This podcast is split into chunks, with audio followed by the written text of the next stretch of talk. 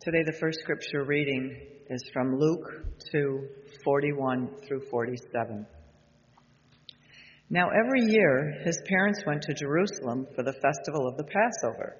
And when he was 12 years old, they went up as usual for the festival. When the festival was, when the festival was ended and they started to return, the boy Jesus stayed in Jerusalem. But his parents were unaware of this. Assuming that he was in the group of travelers, they went a day's journey. Then they started to look for him among the relatives and friends. When they did not find him, they returned to Jerusalem to search for him. After three days, they found him in the temple, sitting among the teachers, listening to them and asking questions. And all who heard him were amazed at his understanding and his answers. Our second scripture reading is a continuation from Luke's Gospel, picking up at verse 48, Luke chapter 2, verse 48 through 52. When his parents saw him, they were astonished. And his mother said to him, Child, why have you treated us like this? Look, your father and I have been searching for you in great anxiety. He said to them, Why were you searching for me? Did you not know that I must be in my Father's house? But they did not understand what he said to them. Then he went down with them and came to Nazareth and was obedient to them. His mother treasured all these things in her heart. And Jesus increased in wisdom and in years and in divine and human favor. This is the word of the Lord. Thanks be to God. Pray with me. May the words of my mouth and the meditations of our hearts be acceptable in your sight, our Lord, our rock, and our Redeemer. Amen. So we are now in the post Christmas narratives in the life of Jesus. The birth narratives and all that took place leading up to Jesus' birth and and, and all of the events that took place at that birth, the visit of the shepherds and later on the wise men, and then uh, Mary and Joseph having to flee to Egypt because they were warned in a dream that Herod was after Jesus to kill him. All of this is now put behind them. And now they return to the hometown of Joseph, Nazareth. Mary and Joseph went about the business of parenting. Joseph laboring in his carpenter shop, Mary scrimping out whatever she was able to do to put food on the table for the family. And as for Jesus, well, he just went about the business of being a boy. Something for us to consider is that Jesus, for the most part, experienced all the unremarkable the events of a childhood of a Hebrew boy growing up at that time. You know, and despite all of the dramatic happenings surrounding the birth of Jesus and, uh, and the events unfolding not long after that, pretty much Jesus lived a normal life. Jesus' parents observed the typical rituals that a Hebrew family would observe.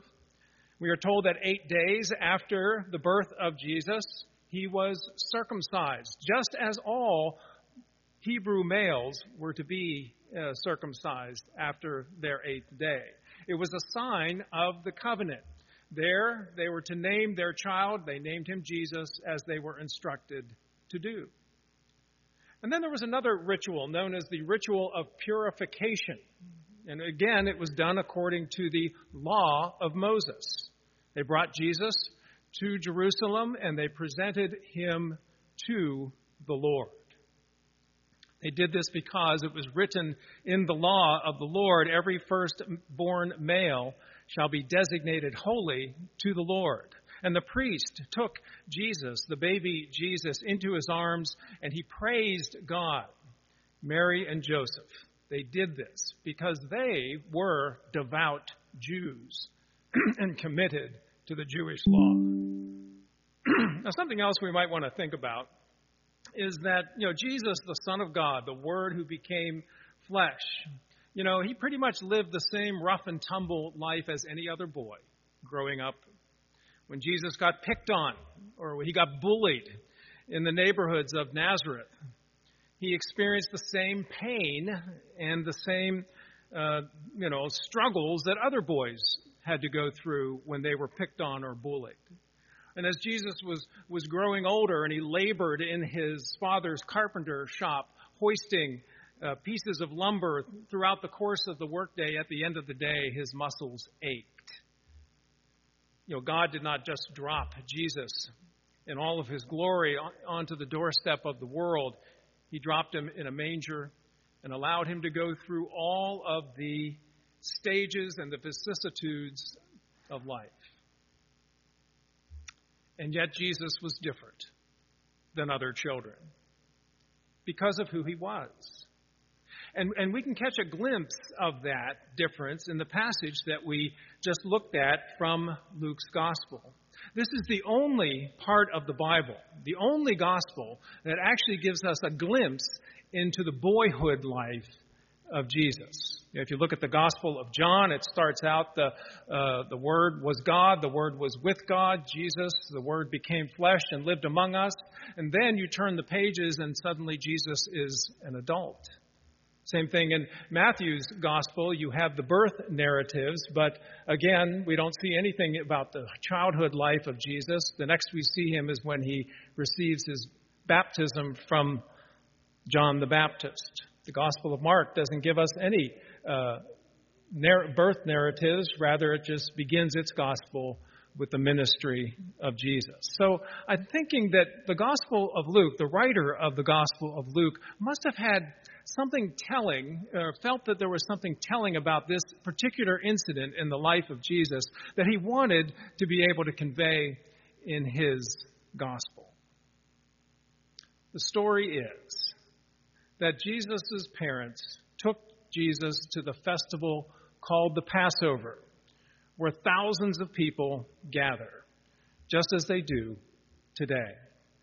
And because they were devout Jews, this is what devout Jews did. Again, they were very diligent in observing the customs of their time. And what they did is, is just like so many at the time of the Passover, wherever you may have lived in the Mediterranean world at that time, you were given the opportunity to make a journey for this uh, sacred week known as the Passover. And so Mary and Joseph and Jesus, you know, they they um, got on board with a kind of like a caravan. They made this journey to Jerusalem from their hometown. And when it would be over, then they would pack up all their belongings, and again, they would make the, the trek back to Nazareth. But the boy Jesus goes missing. And thinking that he was with the other travelers in this long caravan that was uh, on the way back to their home, Mary and Joseph discover that Jesus is not there.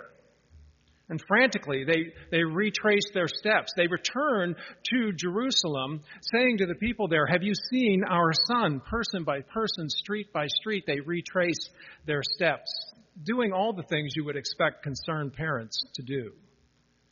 And then the Bible says, after three days, now think about that three frantic days of looking for this 12 year old boy, they find Jesus in the temple. We can understand why Mary, the mother of Jesus, with exasperation says this Child, why have you treated us like this? Look, your father and I have been searching for you with great anxiety. You know, and I, I wish I had a, a, tape recording of what Mary's voice sounded like uh, when she mentioned those words to Jesus, both the anger and the fury in it. Honestly, I think Jesus got off pretty easy here because I know that in the times in which I have disappeared from my uh, uh, my house over a period of a few hours, not accounting for myself, I got a lot more than just uh, you know, child, why have you treated us like this? Listen to how Jesus responds. He says this Why were you searching for me? Did you not know that I must be in my Father's house? They did not understand. Now, think of the implications of that statement. Jesus, again, a 12 year old boy, says to his father, Joseph, Did you not know that I would be in my father's house? Now, this was a direct affront to Joseph's authority. You know, back in those days, a devout Jew, whether he was an adult or a teenager, whoever it may, they did not refer to God as the Father. That's something that we have acquired over time that we do in the Christian community. A 12 year old boy had no business saying that. Yet it shows that Jesus was already forming a relationship with God that was distinct from what others had. Think also of the implications that Jesus is found in the temple. One of the reasons that Mary and Joseph took so long in finding Jesus is because 12 year old boys were not supposed to be in the temple unaccompanied by adults.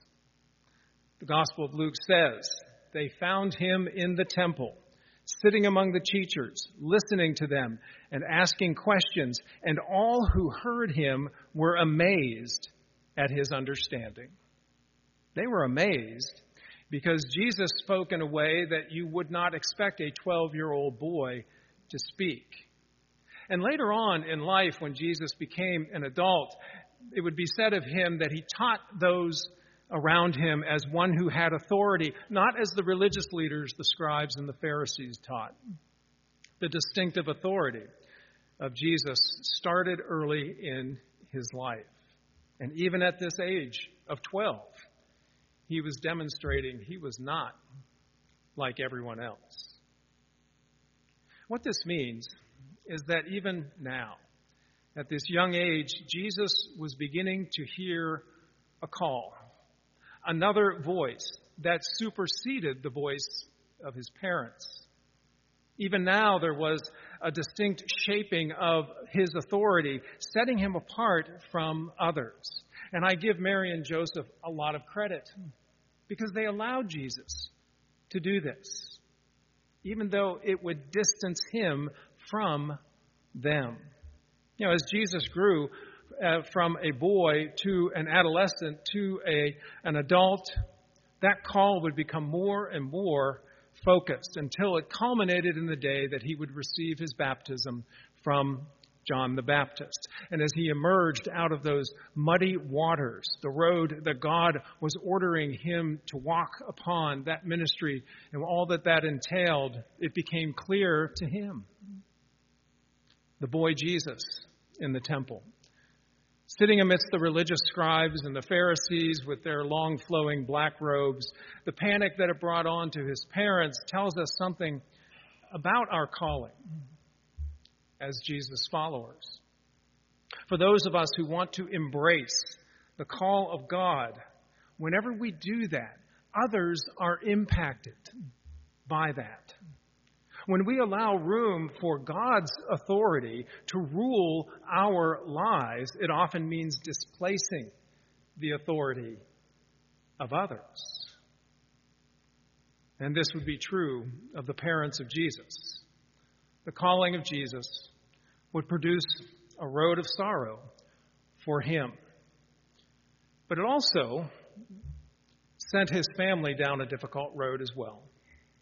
You know, the oldest male child in a Jewish family had certain responsibilities, things that were expected of him. One of them was that if you're the oldest male, you were to take care of your parents into their old age. Yet Jesus was already hearing a voice which would pull him away from his family. And that was the voice he ultimately had to obey. The greatness of Mary and Joseph is that they let Jesus go. Even as they realized the, the struggle that this would cause them. When they brought Jesus to the temple to be blessed by that, that priest, Simeon, who took Jesus into his arms and praised God, he said these words This child is destined for the falling and the rising of many in Israel. And then he says this to Jesus' parents A sword will pierce your own soul also. Even as he praised God for the great things in store for their son, the priest wants to make it clear that it would bring a sting to their lives. The Bible also says, after this incident in the temple, that they took Jesus home to Nazareth, and the Bible says his mother treasured these things in her heart. That's also the words that you hear not long after the birth of Jesus. Mary is putting it in perspective. And she's willing to say, yes, this is part of God's unfolding plan. And she was willing to stand back, as was Joseph, and put their own desires behind them. In the Christian life, there are times when we must respond to the call of God, even though it causes great disruption to our own personal lives, as Jesus' life would bear testimony to this. Yet, just as importantly, there are times when we are called to support and allow somebody else to pursue that calling, even when it means setting aside your own dreams and your own expectations for that person. And so, this boy Jesus in the temple shows us something of the call of God and how it affects others. Hopefully, we can embrace both aspects. Amen. And now to him who, by the power at work within us, is able to do far more abundantly than we could ever ask or think, to him be the power and the glory forever, now and forever. Amen and amen.